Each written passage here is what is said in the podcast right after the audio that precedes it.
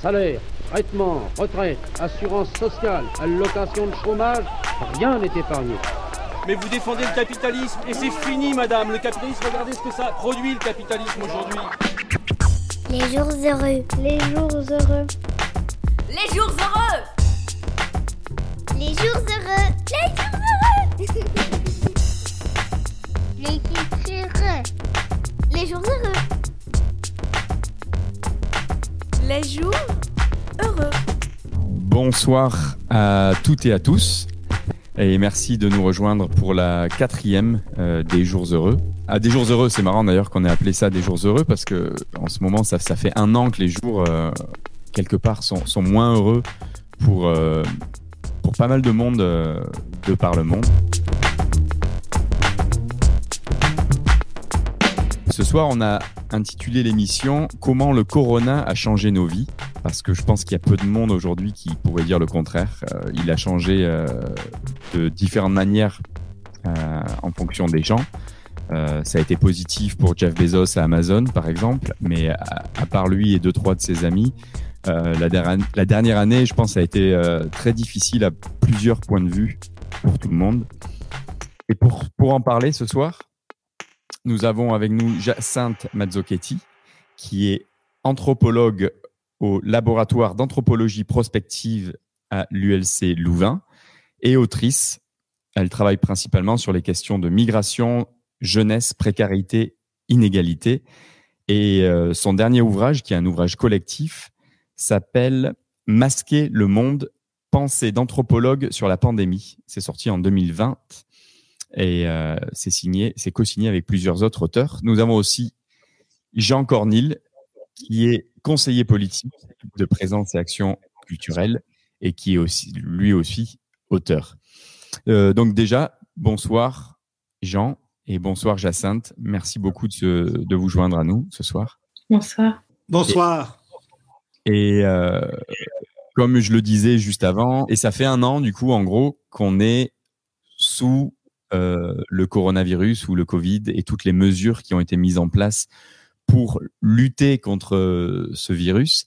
Euh, et on va on va commencer par parler de ça. Moi, ce que je voulais je voulais peut-être commencer avec avec toi, Jacinthe, parce que je pense que pour comprendre le présent et pour comprendre dans la, la, la galère dans laquelle on est en ce moment, il est vraiment important d'avoir quand même une vision sur le passé, euh, oui. sur ce qui s'est passé avant, ce qui a ce qui a permis ce qui a permis à une telle crise d'arriver aujourd'hui dans des pays en plus euh, soi-disant développés euh, comme, comme la, la Belgique et l'Europe. Il y a par exemple un rapport, et je sais que vous en parlez aussi dans, dans votre livre, il y a un rapport qui est sorti il y a, il y a peut-être huit mois maintenant, qui expliquait que la pandémie du Covid-19, mais les pandémies en général, sont le résultat direct de la destruction de la nature et de la biodiversité. Donc toi, qu'est-ce que tu as à dire euh, là-dessus? Oui, bah évidemment, il y a tellement de, choses qui pourraient être mises en avant, mais, mais ce qui est certain, c'est que pour comprendre ce qui se passe aujourd'hui, on doit avoir une perspective historique sur la dégradation progressive à la fois des espaces et des conditions de vie. Euh, et ce que, ce, que tu, ce que tu mets en avant, ce qui est rappelé dans, dans différents rapports et dans notre ouvrage, c'est que la question des zoonoses, hein, qui est, qui est voilà la question euh, aujourd'hui d'actualité, eh bien aujourd'hui on sait qu'il y a un lien entre l'augmentation des, des zoonoses et la dégradation, la destruction de la biodiversité et plus largement on sait aussi qu'il y a un lien entre de très nombreuses euh, maladies, entre la, la, la, le, la, la mise à mal de, de, la santé et la destruction, destruction de la biodiversité.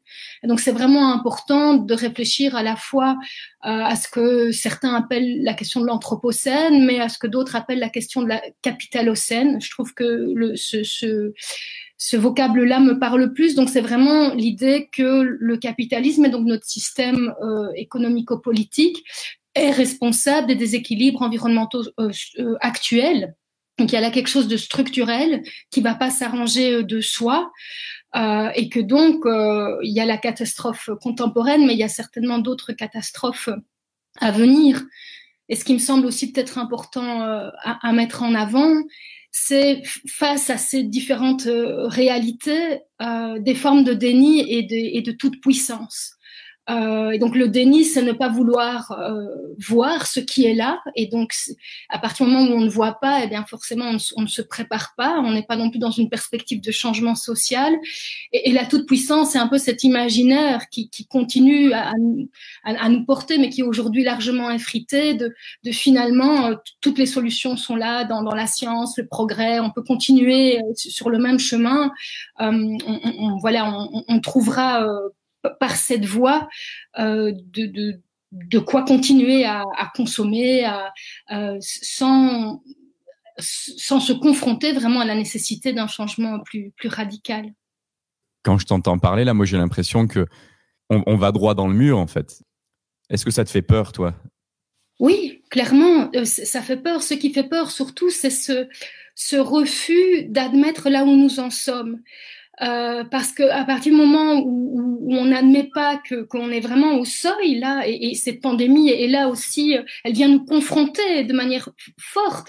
Mais malgré cette confrontation, il y a, y a, quand même, euh, voilà, c'est difficile de se dire qu'on est à un moment de, de société où un, un, changement radical et cette fois, c'est même plus de l'ordre du choix, c'est un indispensable parce que sinon, en effet, on va on va droit dans le mur. Alors on peut continuer à, à, à vivre, mais à quel prix? Dans quel conditions, avec des écarts toujours plus grands euh, euh, entre les, les, les, les, humains sur la planète, avec des diffractions toujours plus grandes, avec des conditions de vie euh, de plus en plus dégradées, dégradées pour la majorité, parce qu'effectivement, on, vit dans un monde aux, ressources qui sont euh, en effet épuisables, mais qui sont aussi, euh, je sais pas le, mot, mais euh, non seulement on les épuise, mais on, abîme aussi les, possibilités euh, de, réparer finalement les dégâts que nous avons causés. Et donc, il y, a urgence.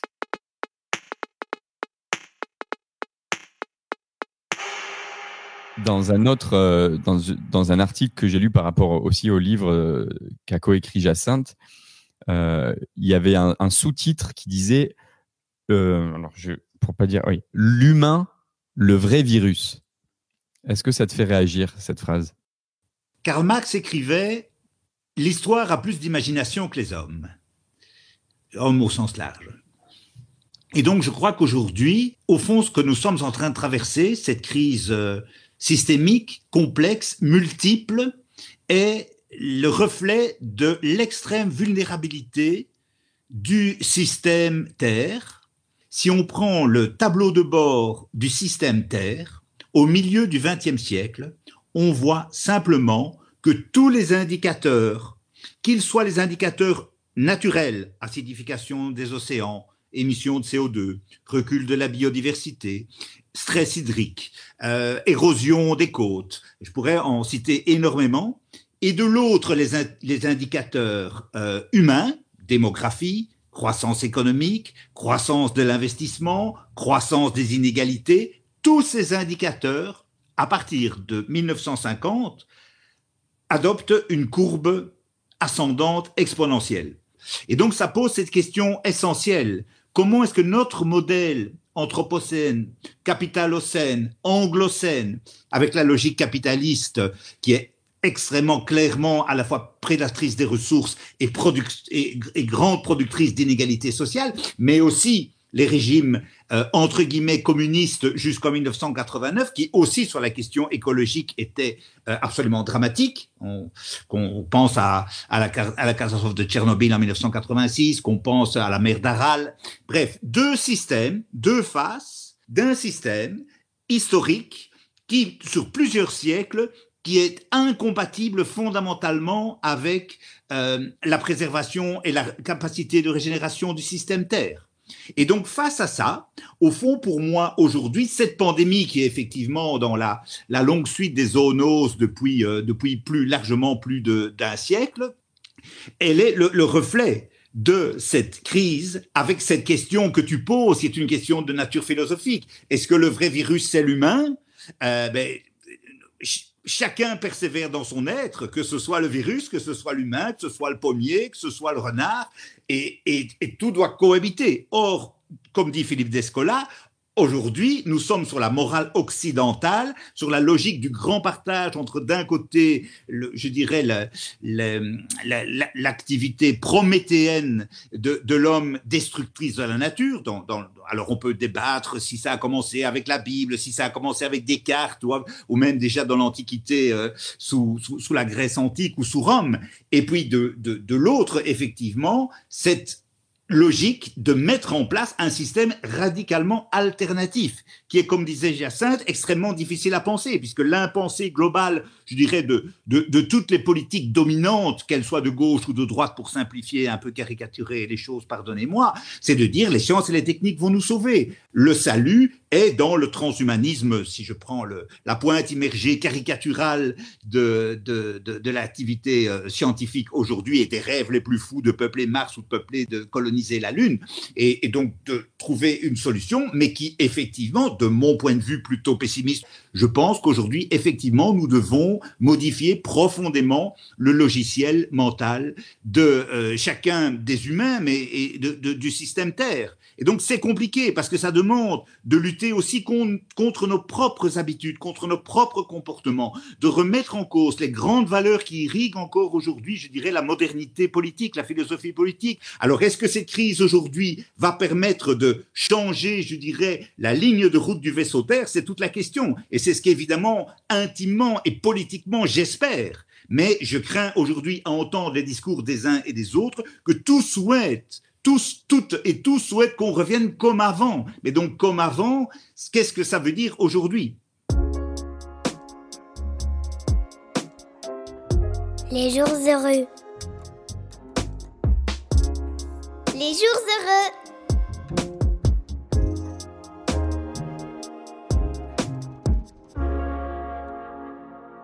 On va y venir à ça, donc au présent et au futur. Est-ce qu'on veut revenir comme avant euh, ou pas?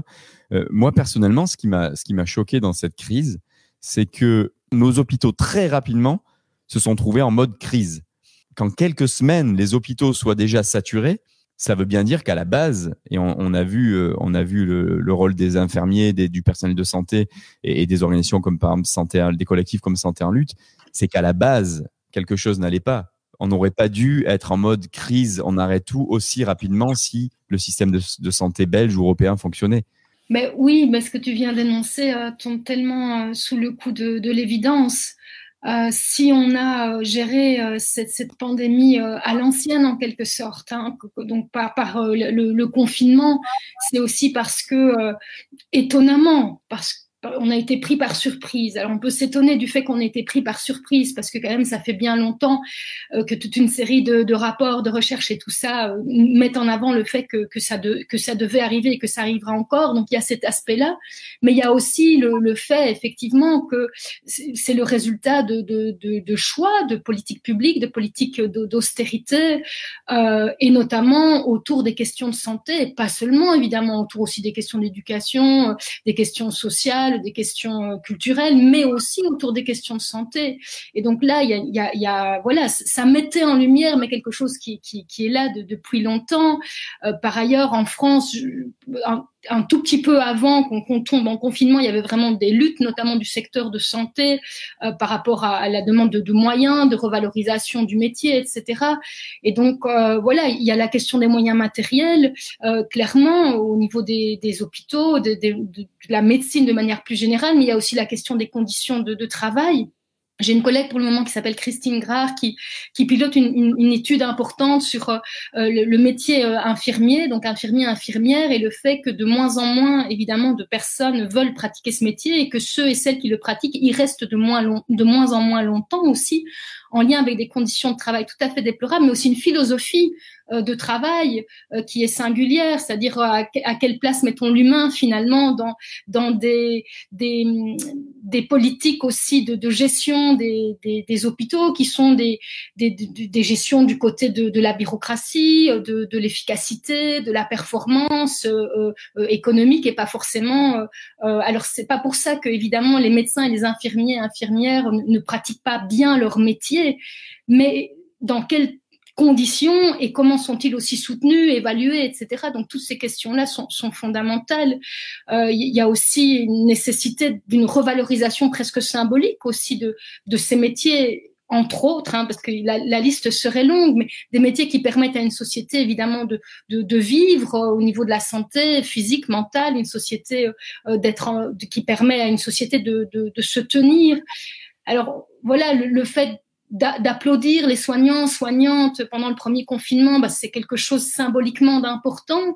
Mais en même temps, euh, si ce n'est pas suivi maintenant et surtout demain de lutte euh, pour que quelque chose change au, au niveau des, des, politiques publiques, bah finalement, euh, ok, mais on, ne vit pas d'applaudissements, même si ça, ça, ça, peut faire du bien de se sentir soutenu. Donc il y a à la fois quelque chose qui était inscrit dans l'histoire, qui a, a, montré évidemment toutes ces failles dans un moment présent, mais qui doit aussi nous servir absolument à penser la suite et à penser l'avenir, euh, notamment pour les questions de santé. Je dis bien notamment parce que c'est plus large.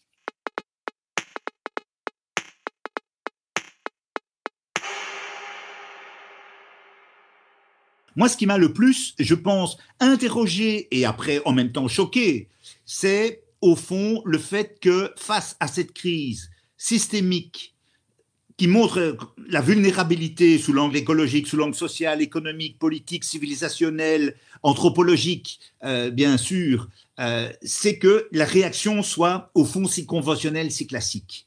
Euh, bien sûr qu'il y a la question de l'inégalité sociale et du fait qu'on a privatisé depuis des dizaines d'années, depuis la révolution conservatrice américaine, disons ça comme ça, pour la fin des années 80, on a privatisé les, euh, les grands services publics dans les pays d'Europe de l'Ouest et ailleurs aussi avec euh, les politiques euh, d'ajustement structurel du, Fonds monétaire international. Et aujourd'hui, évidemment, dans le domaine des soins de santé, qui est le plus exposé, mais effectivement, le sous-financement des, des hôpitaux est, apparaît, je dirais, de manière beaucoup plus criante. Mais ça, c'est un processus, je dirais, hélas, hélas, de logique dominante aujourd'hui, auquel, au fond, une large partie de la population adhère. Après, c'est un, débat, qui soit, que ce soit une forme d'illusion, qu'il y ait, euh, bref, mais en tout cas, il y a une, politique de privatisation, de marchandisation, qui est aujourd'hui le modèle de management, de, de, quantitatif, de chiffres. Alain Supio explique ça remarquablement. Euh, c'est la politique qui est aujourd'hui, et là, je dirais, majoritaire dans son versant social-démocrate comme dans son versant euh, libéral. Mais donc, pour moi, ce qui me préoccupe et ce qui me choque, c'est au fond que beaucoup, beaucoup, beaucoup de, de, personnes, en ce compris des gens qui réfléchissent à la situation, ont plutôt tendance à dire on veut revenir à comme c'était avant.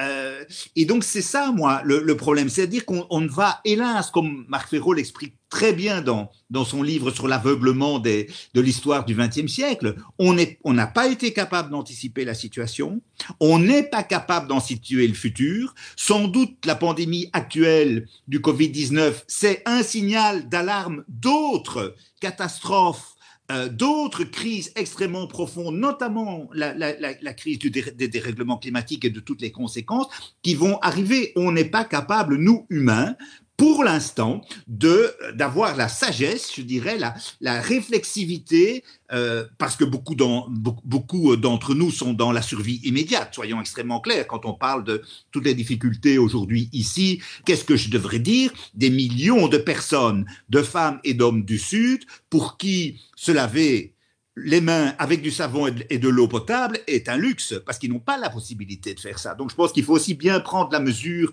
des, inégalités extrêmement profondes qui traversent la planète et que parfois nous on peut avoir des comportements entre guillemets de relativement de personnes relativement aisées et on peut se plaindre mais je pense je pense qu'il faut avoir la sagesse de considérer l'ensemble des situations. Il faut essayer d'avoir la sagesse de pouvoir penser à un autre avenir, à un autre futur, ce qui est extrêmement compliqué parce que nous sommes profondément irrigués, je dirais, par, euh, par nos habitudes, par nos comportements, par notre éducation, à effectivement euh, avoir des, des, comportements qui sont des comportements globalement prédateurs des ressources naturelles et globalement prédateurs des autres.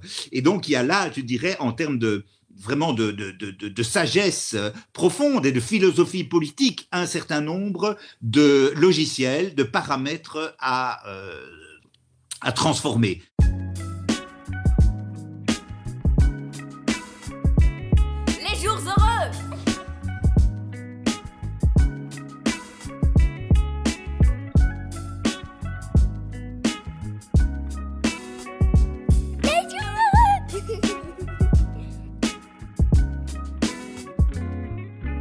Avant de passer au, au présent et en fait et à la manière dont, la, dont les politiques principalement ont répondu et eux aussi les individus hein, et, les, et, les, et le peuple a répondu à cette crise.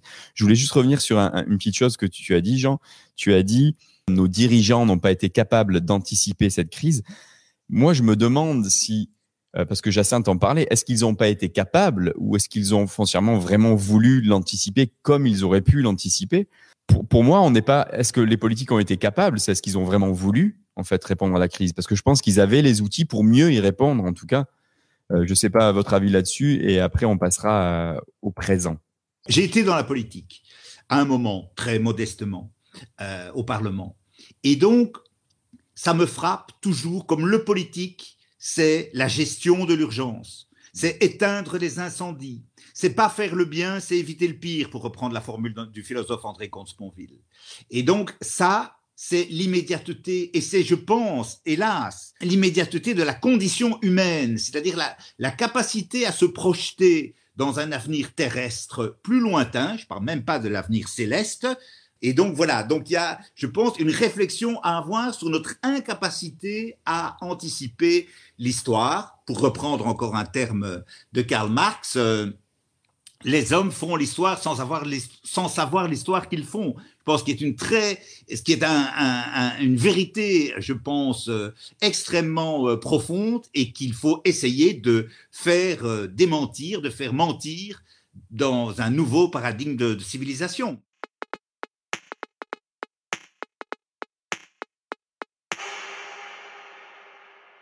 très souvent par rapport à la question de l'anticipation, etc., que ce soit en, en tant qu'individu ou en tant que collectivité euh, gouvernant, nous sommes pris par cette impossibilité à penser le pire. Et qu'aujourd'hui, eh ben, on n'a plus, on n'a plus le choix. Il faut se résoudre à penser le pire pour ne pas le vivre en quelque sorte. Euh, et donc on peut plus, on peut plus se voiler la face. Et donc à un moment donné, voilà, il y a quelque chose là. C'est un indispensable. Et le deuxième élément sur lequel je voulais insister, c'est par rapport à la question de l'immédiateté. En effet, la pandémie, elle, a pris par surprise, même si on aurait pu l'anticiper, mais elle a pris par surprise. Et puis les effets sont immédiats. Et donc il y a un besoin de, de, réaction aussi immédiate au niveau des, des politiciens ou des gouvernants. Il y, a, il y, a, quelque chose là, il faut agir tout de suite parce que c'est quelque chose aussi qui pourrait directement leur être reproché. Ça tombe aussi dans par rapport aux logiques plus électoralistes, etc. Il y a, il y a quelque, tandis que les, les, catastrophes à venir qui s'inscrivent dans cette dégradation euh, finalement profonde de nos conditions de vie en lien avec notre système économico-politique, eh bien, on a l'impression qu'on va toujours pouvoir reporter quelque chose, qu'on n'est pas directement responsable ou qu'on n'est pas directement les personnes qui devraient euh, être celles qui agissent aujourd'hui, maintenant. Euh, et donc, à la fois, l'immédiateté, elle a un double versant. À, la fois, c'est un truc, une espèce de truc qui nous prend comme ça. Et à la fois, le fait que le, le, les autres catastrophes qui s'annoncent et qui seront probablement plus, plus, plus graves que celles que nous sommes en train de vivre aujourd'hui, si, si rien ne change, eh bien, elles ne semblent pas être immédiates. Et elles empêchent dès lors que quelque chose aussi se mette en, se mette en place. Et donc, euh, Jean parlait de changer de logiciel. J'avais envie d'insister sur changer de logiciel, c'est ça aussi. C'est à un moment donné accepter que, que si nous ne changeons pas, c'est le pire qui nous attend et que donc on est dans la nécessité de se mettre en mouvement. Après, c'est plus facile à dire qu'à faire, mais tant, que quelque part il n'y a pas quelque chose qui, bouge, qui se transforme dans, no, dans notre perception, dans nos représentations finalement de ce qu'on vit et de ce qui nous attend, ben c'est aussi très difficile de mettre la machine en route.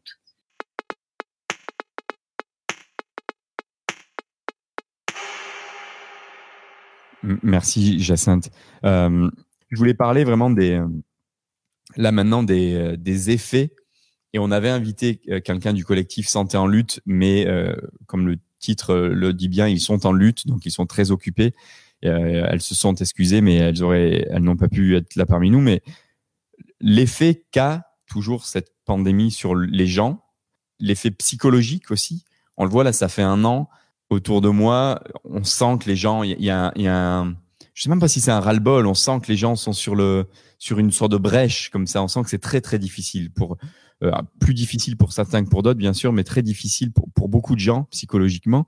Les, les effets très très lourds en fait que cette pandémie peut, peut potentiellement avoir sur les années à venir en fait. Euh, j'entends bien effectivement les, les, les, les difficultés euh, d'une partie de la population, singulièrement d'une partie des jeunes, mais comment dirais-je ça pour ne, ne pas euh, heurter euh, moi, mais, mais en même temps pour être sincère, on peut pas comparer euh, la bourgeoisie des quartiers périphériques qui a qui est confinée avec l'orteil dans la piscine avec les gens modestes ou très très modestes ou pauvres ou sans abri ou, ou sans papier des quartiers dans les, logements sociaux du cœur de Molenbeek, de Charleroi, de la Louvière, de Liège ou, de Genk. Euh, donc je pense qu'il faut avoir, euh, il faut bien sentir qu'effectivement l'effet, je dirais, euh, l'effet dans la vie quotidienne des citoyens de la pandémie est vécu de manière extrêmement euh, différent. Ceci pour, pour dire que je, je, comprends à la fois les énervements, à la fois la, la volonté et l'abattement et les, les, difficultés psychologiques et, et, la santé mentale défaillante d'un certain nombre de, de personnes, mais en même temps, je pense qu'il faut relativiser aussi les choses par rapport à des, humains par rapport à des terriens qui vivent dans des conditions épouvantables dans un certain nombre de pays d'Afrique, d'Asie, euh, d'Amérique latine. Donc je pense qu'il faut relativiser. C'est pour ça que je parlais tantôt du luxe de pouvoir, je dirais, se, se, se laver euh, les mains, du, du, luxe de pouvoir aller à l'école, du luxe, du luxe de pouvoir manger à sa faim, du luxe de pouvoir avoir de l'eau potable. Hein.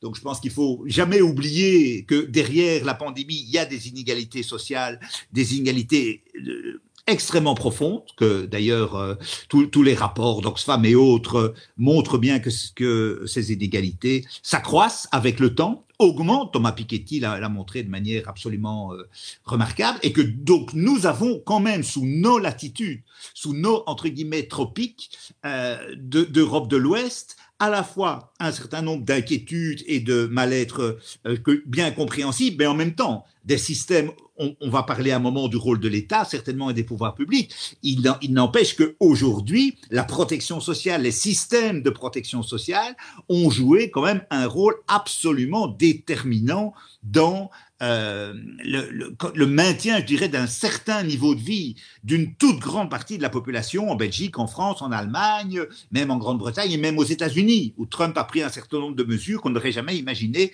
dans un pays euh, strictement capitaliste et tout à fait strictement, je dirais, euh, libéral. Donc le retour de l'État-providence, le retour de la sécurité sociale, avec toutes ses implications positives, mais certes on s'y est habitué, est évidemment quelque chose de tout à fait fondamental, tout à fait important et qu'on a malheureusement parfois euh, qu'on oublie, mais quand on regarde là où il n'y a pas de sécurité sociale, là où ce sont les solidarités chaudes, les solidarités familiales, les solidarités entre générations, euh, et, toutes les difficultés, toutes les inégalités, toute la misère, l'exclusion sociale, la pauvreté que ces situations génèrent, on est quand même, je dis bien, on est quand même relativement bien loti euh, chez nous par rapport à l'ensemble des peuples de la planète.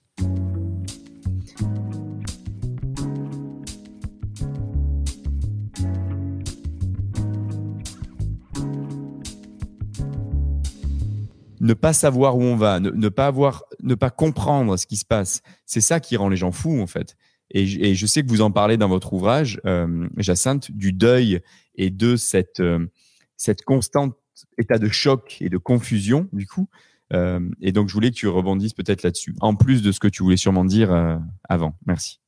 Oui, je vais aller à l'essentiel pour pouvoir répondre à ta question. Donc au niveau des effets, moi j'avais juste envie d'insister sur quelques éléments un, un des effets euh, de, du, de la Covid, c'est que c'est un puissant révélateur, évidemment, des effets délétères et mortifères de notre mode de vie. Donc, on en a largement parlé. Mais c'était aussi un puissant révélateur des inégalités euh, les inégalités vraiment, comme le dit Jean, euh, à, l'échelle de la planète, mais dans chaque euh, dans chaque pays, dans chaque région, dans chaque ville, des inégalités aussi en matière évidemment de classe sociale, mais aussi de genre, hein, parce que vraiment la pandémie n'a pas frappé tout le monde de la même manière aussi en fonction évidemment de la question du genre, les inégalités d'âge, bien entendu, mais aussi ethno-raciales. Euh, et puis, même cette prise de conscience de l'inégalité des vies, c'est-à-dire qui va-t-on choisir de, de, protéger, qui va-t-on laisser euh, de côté, de nouveau à l'échelle de la planète, mais aussi chez nous. Je pense notamment pendant le premier confinement aux personnes sans papier qu'on a, on, a mis un, certain temps avant de se décider à, agir et éventuellement faire quelque chose pour que, que ces personnes ne soient pas tout à fait livrées à elles-mêmes par rapport à la situation de pandémie qui venait déjà s'ajouter évidemment à leur situation euh, de, de non ou de très peu de, de droits. Et donc voilà, il y a, y a, toutes ces questions-là aussi en termes d'effets. Et, et ces effets-là, à la fois par rapport à notre mode de vie et par rapport à, aux inégalités, à l'inégalité des vies, c'est planétaire. Après, il y a des choses qui sont davantage situées chez nous euh, et peut-être ailleurs aussi, mais qu'on peut penser quand même davantage à partir de qu'est-ce qui se passe euh, chez nous. Euh, et là, j'en arrive alors euh, avec cette grande question qui est celle de l'incertitude. En fait, qu'est-ce que ça provoque l'incertitude? Donc l'incertitude, c'est ne, plus rien comprendre de ce qui nous arrive, ne pas parvenir à, se projeter, euh, ne, pas savoir ce, qui est bien, ce qui est mal, ce qui est juste, ce, qui ne l'est pas, ne pas savoir comment se protéger, comment protéger les, les siens, etc. Et quand on a un climat évidemment d'incertitude en lien avec la pandémie, et quand s'ajoute à cela un discours, il est vrai, en particulier en début de pandémie, euh, politique relayée aussi par les médias qui ajoutent évidemment de l'incertitude en, étant dans des informations et des discours con contradictoires. Donc il y a notamment toute la question du masque, comme tu le, rappelais, où on passe euh, en très peu de temps d'un masque qui, qui, ne sert à rien, etc., à un masque qui devient obligatoire sans qu'on prenne la peine d'expliquer pourquoi on a un revirement euh, euh, de, de, discours, etc. Et donc voilà, ça vient ajouter encore de l'incertitude, ça, ça ajoute aussi euh, évidemment une difficulté par rapport à l'adhésion aux, aux, mesures, parce que il faut aussi pouvoir en parler. Euh, à partir du moment où, où un jour c'est oui, un jour c'est non, euh, bah, c'est aussi difficile à comprendre pour toute une série de, de personnes et des personnes qui étaient déjà parfois méfiantes ou en questionnement, bah, ça vient ajouter évidemment de la méfiance et, parfois ça, ça se transforme en quelque chose de, de, de, plus radical. Euh, c'est important aussi, je pense, de parler de l'état de sidération, qui a un effet aussi gl global, l'état de sidération par rapport à, à, ce qui nous arrive, on ne comprend pas. Euh, et euh, on, parle évidemment beaucoup de, santé euh, physique, mais au niveau de la santé psychique, moi je pense que ce sera important, de nouveau, hein, je situe ça dans, notre société en particulier, de ne pas juste réfléchir en termes de, de difficultés ou de maladies ou de traumas individuels, mais de pouvoir penser aussi en termes de traumas collectifs euh, et donc de réfléchir aussi à une approche collective de, de à la fois de, de, de, réparation, mais aussi, et là je rejoins vraiment Jean, euh, de, de, de contre-récit. Euh, les gens ont besoin à la fois de comprendre et d'être portés euh, autrement. Et moi j'ai beaucoup travaillé depuis longtemps, mais cette dernière cette dernière année en particulier sur une, une augmentation dans la société de la défiance et cette défiance qui parfois se transforme vraiment du côté du, du, du, du, trauma et parfois se transforme du côté d'une adhésion aux théories complotistes. Et je pense que là aussi, on a quelque chose à, à, à réfléchir. Mais derrière, c'est une quête de sens, c'est une quête de rationalité, c'est une quête de réassurance.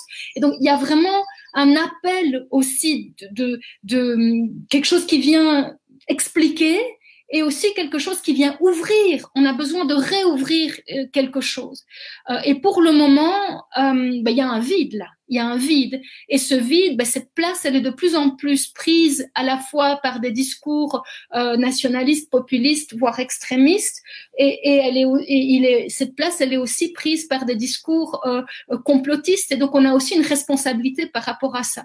Et donc, je pense que, évidemment, après, dans l'après, il y aura beaucoup de choses à réparer. Il y aura des grandes questions de, société, notamment des questions euh, sociales autour des inégalités, bien entendu. Mais il y aura aussi des choses à, réparer par rapport à ce qui aura été vécu et à la manière dont, dont ça transforme ou pas le vivre ensemble et la possibilité de, de se projeter aussi.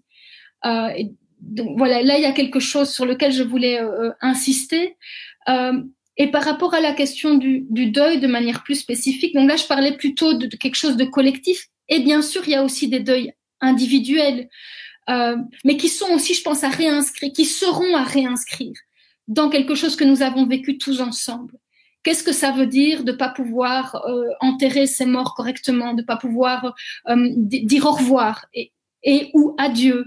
Euh, qu'est-ce que ça, voilà, qu'est-ce que ça provoque à la fois pour les gens qui l'ont vécu directement, mais, mais plus globalement pour la société? Qu'est-ce qui se passe là?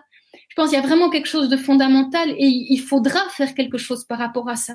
Et ce sera important de travailler quelque chose de la mémoire, de se remémorer, de ne pas oublier, parce que ça peut aussi participer à, à quelque chose qui nous pousse dans une autre direction, dans la direction du changement, de se souvenir de ce qui s'est joué là, parce qu'on sent qu'on est déjà dans un moment ici, hein, un, an, où, où, où, où le, il y a quelque chose du côté de la lassitude qui s'installe et, et, tout un, espèce de vent presque révolutionnaire qu'on avait comme ça dans les premiers mois de, de, pandémie, de confinement. On sentait quand même quelque chose de très très fort.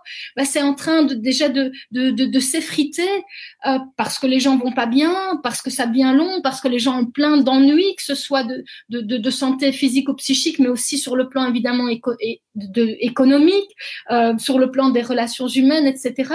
Et que du coup, on, on est plutôt dans oublier vite pour revenir à quelque chose qui, qui pourrait nous, nous réassurer par, par, par sa normalité, en quelque sorte, de retomber dans des routines, alors que les routines, elles sont mortifères.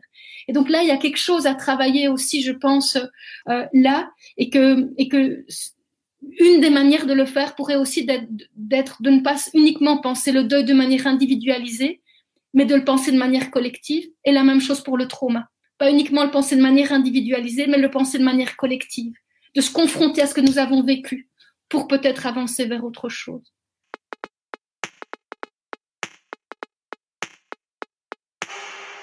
Je voulais vous citer, Franck, si ça ne vous dérange pas, euh, quelques mots du philosophe français Frédéric Worms, que j'ai trouvé extrêmement intéressant. Je me permets de les lire. L'option de tous les gouvernements, y compris la Chine, est fondée sur la prévention de toute mort évitable.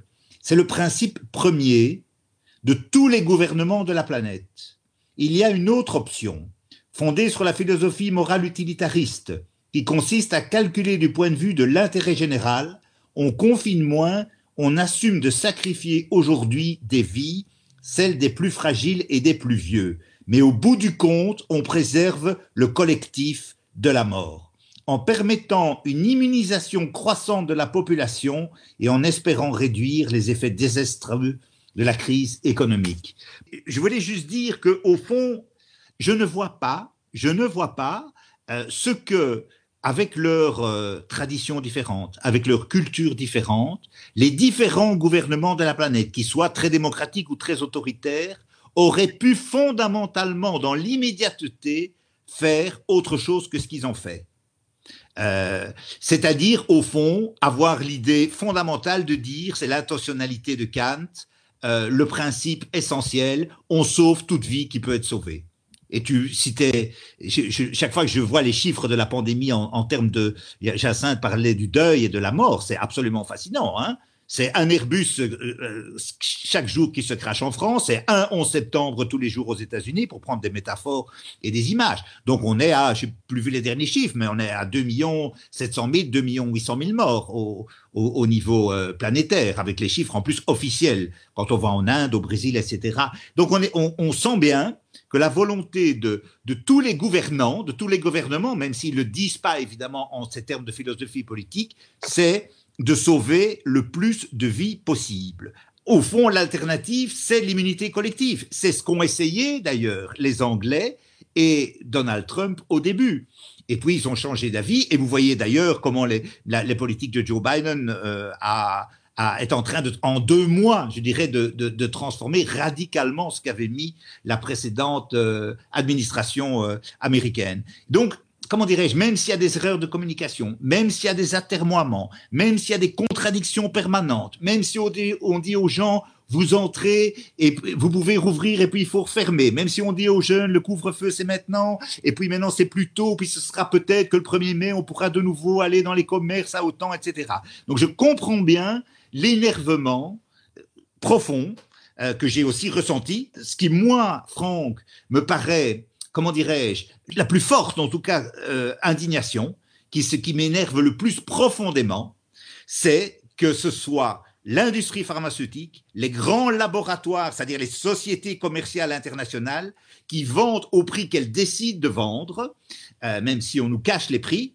Les, Israéliens ont acheté plus cher que les Américains, qui ont acheté plus cher que les Européens. Vous voyez les niveaux de, vaccination de la population dans ces différents pays à la date d'aujourd'hui. Hein, donc, le fait que euh, ce ne soit pas mis comme un bien commun, que ce soit pas universalisable, que ce soit pas dans la logique de la déconstruction de la propriété intellectuelle, pour moi, c'est quelque chose d'absolument essentiel. Un vaccin, ça doit entrer dans le patrimoine commun de l'humanité. Ça ne doit plus faire partie, je dirais, de la sphère marchande.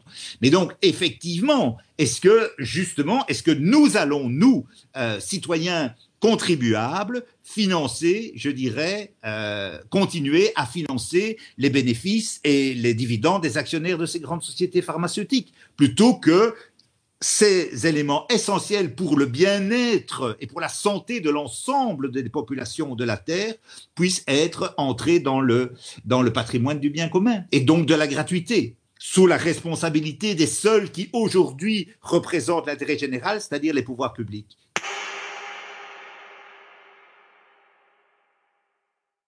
Par rapport à cette question-là, euh, je vais plutôt, je ne vais, pas le développer maintenant, mais si jamais ça intéresse certaines personnes, peut-être envoyer quand même au travail de mon collègue Pierre-José Florent, à la fois dans donc, cet ouvrage Masquer le monde que nous avons euh, euh, coécrit, où en fait il, il analyse en comparant plus de 50 pays l'arbitrage complexe qui a été fait dans chacun de ces pays entre les questions relatives euh, à l'économie et derrière l'économie, il y a évidemment aussi bien entendu euh, le, le, le, fonctionnement et la survie du système capitaliste et puis euh, les questions de, de, santé. Et donc voilà, on voit la, la, complexité évidemment à l'œuvre avec des choses très très différentes d'un endroit de la planète à l'autre, mais aussi en fonction des différentes temps de pandémie. Donc il, il analyse notamment comment aux États-Unis on a d'abord pris cette direction et puis il y a un revirement, même chose en Angleterre, même chose en Suède par rapport à l'immunité collective, euh, etc.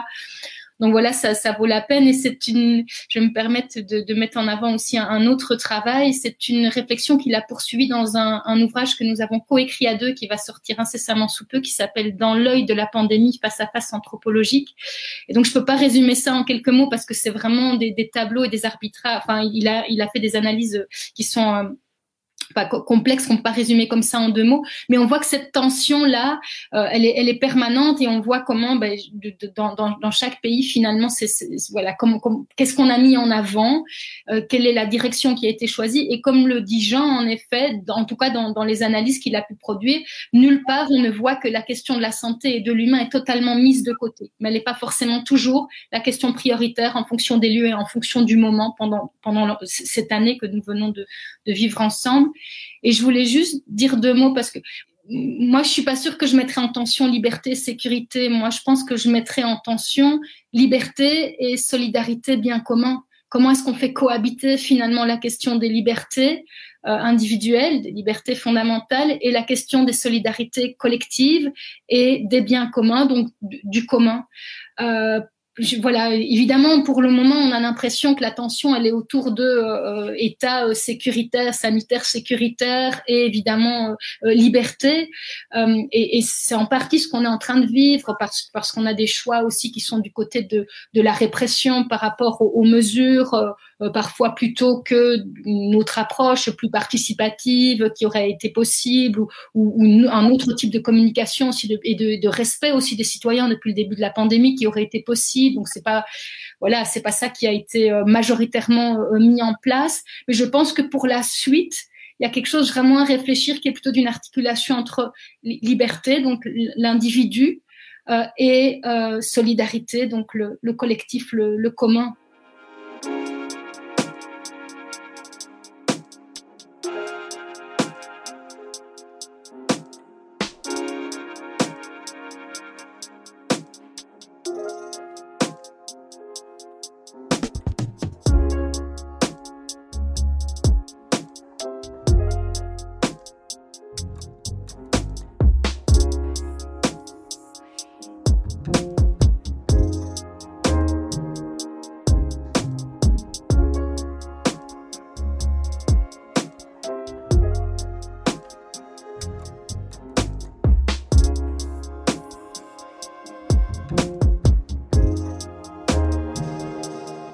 Parlé de, du futur, de comment envisager euh, le futur ensemble en tant que collectif humain.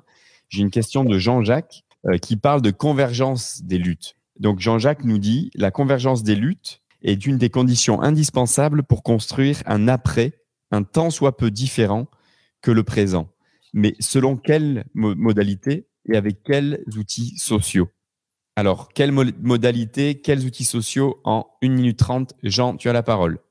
Révolte, résistance, projet alternatif, transformation de soi, mutation des valeurs, reconquête de l'État, planification éco-socialiste. Ça, bravo. voilà, c'est cette articulation, cette intersectionnalité de toutes ces luttes. Le problème qu'il y a, me semble-t-il, c'est qu'il y a aussi d'autres luttes.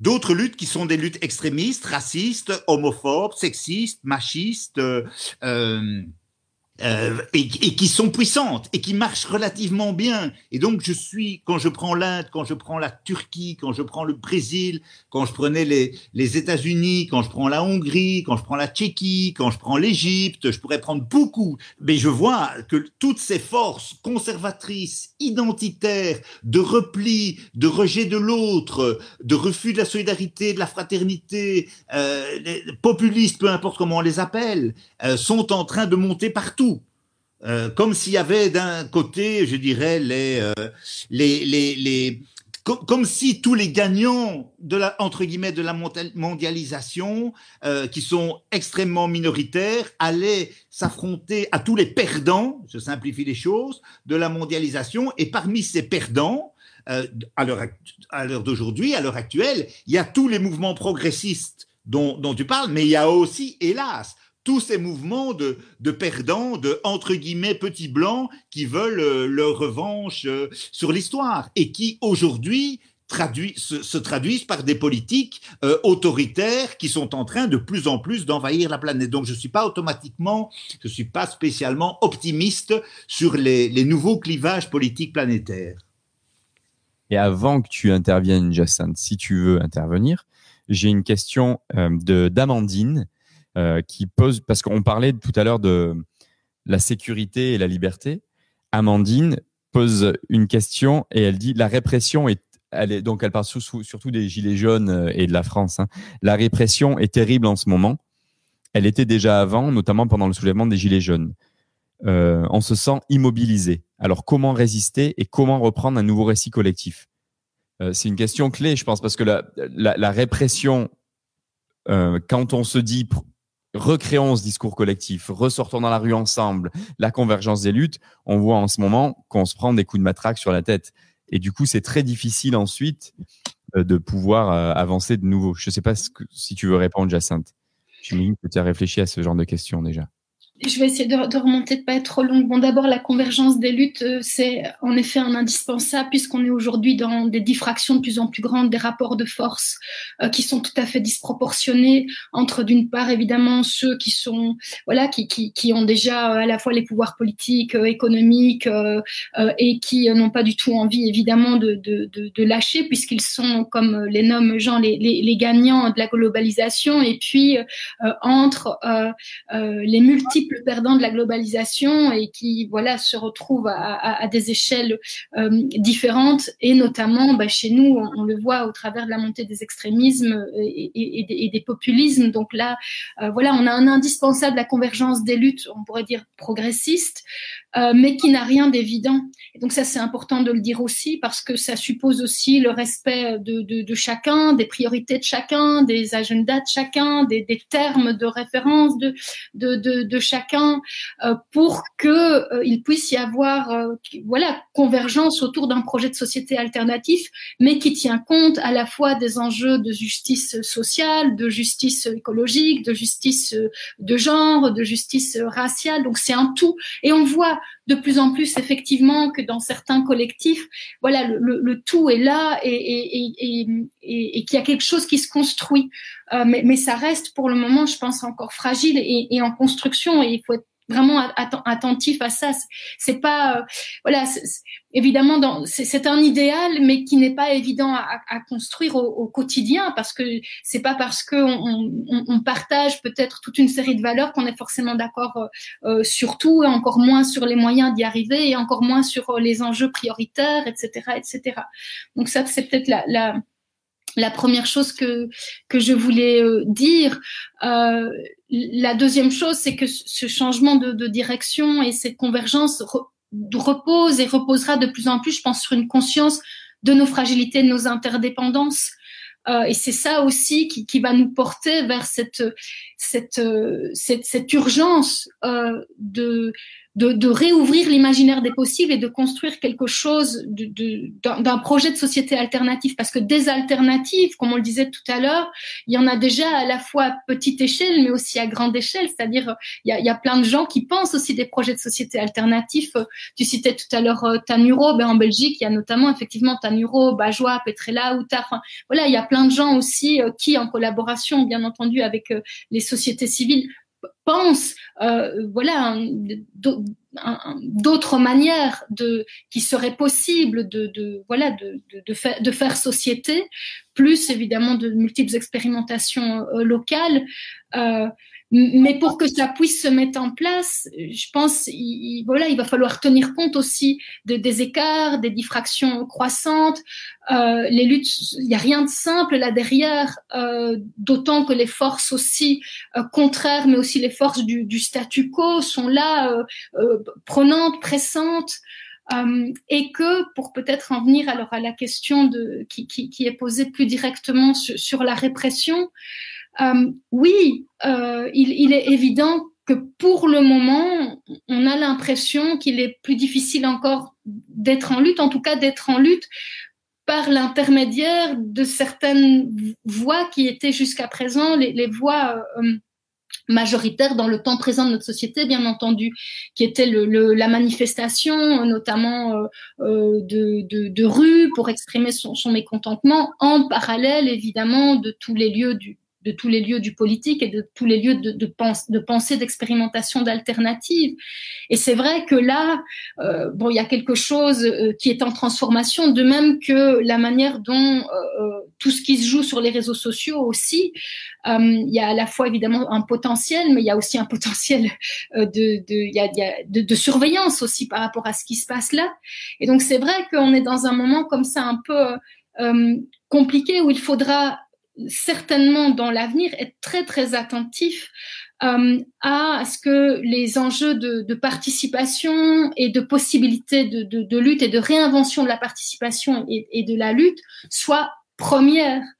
Euh, et qu'il va y avoir de la résistance. Et la résistance, elle, elle sera à la fois du côté euh, bah, des, des, gagnants de la globalisation, comme on les, comme on les nommait tout à l'heure, mais aussi d'une partie, bien entendu, des, des gouvernants. Euh, et donc, rien n'est possible sans de véritables luttes et je pense que les luttes à venir seront pas des, luttes gentillettes et, faciles et simples. Je pense qu'il y a vraiment quelque chose de, collectif et de massif euh, à construire et c'est vrai que ça, peut sembler euh, euh, effrayant mais ce sera probablement nécessaire. Merci beaucoup Jacinthe. Ben en fait Jean, je vais te laisser les mots de la conclusion si tu veux bien. En quelques secondes, Lao Tzu disait Il vaut mieux allumer une bougie que maudire les ténèbres. Puisse cette petite rencontre être une petite bougie parmi les ténèbres. Merci beaucoup, Jean. Ben, c'est un très joli mot de, fin, euh, une, très, une très belle citation de fin.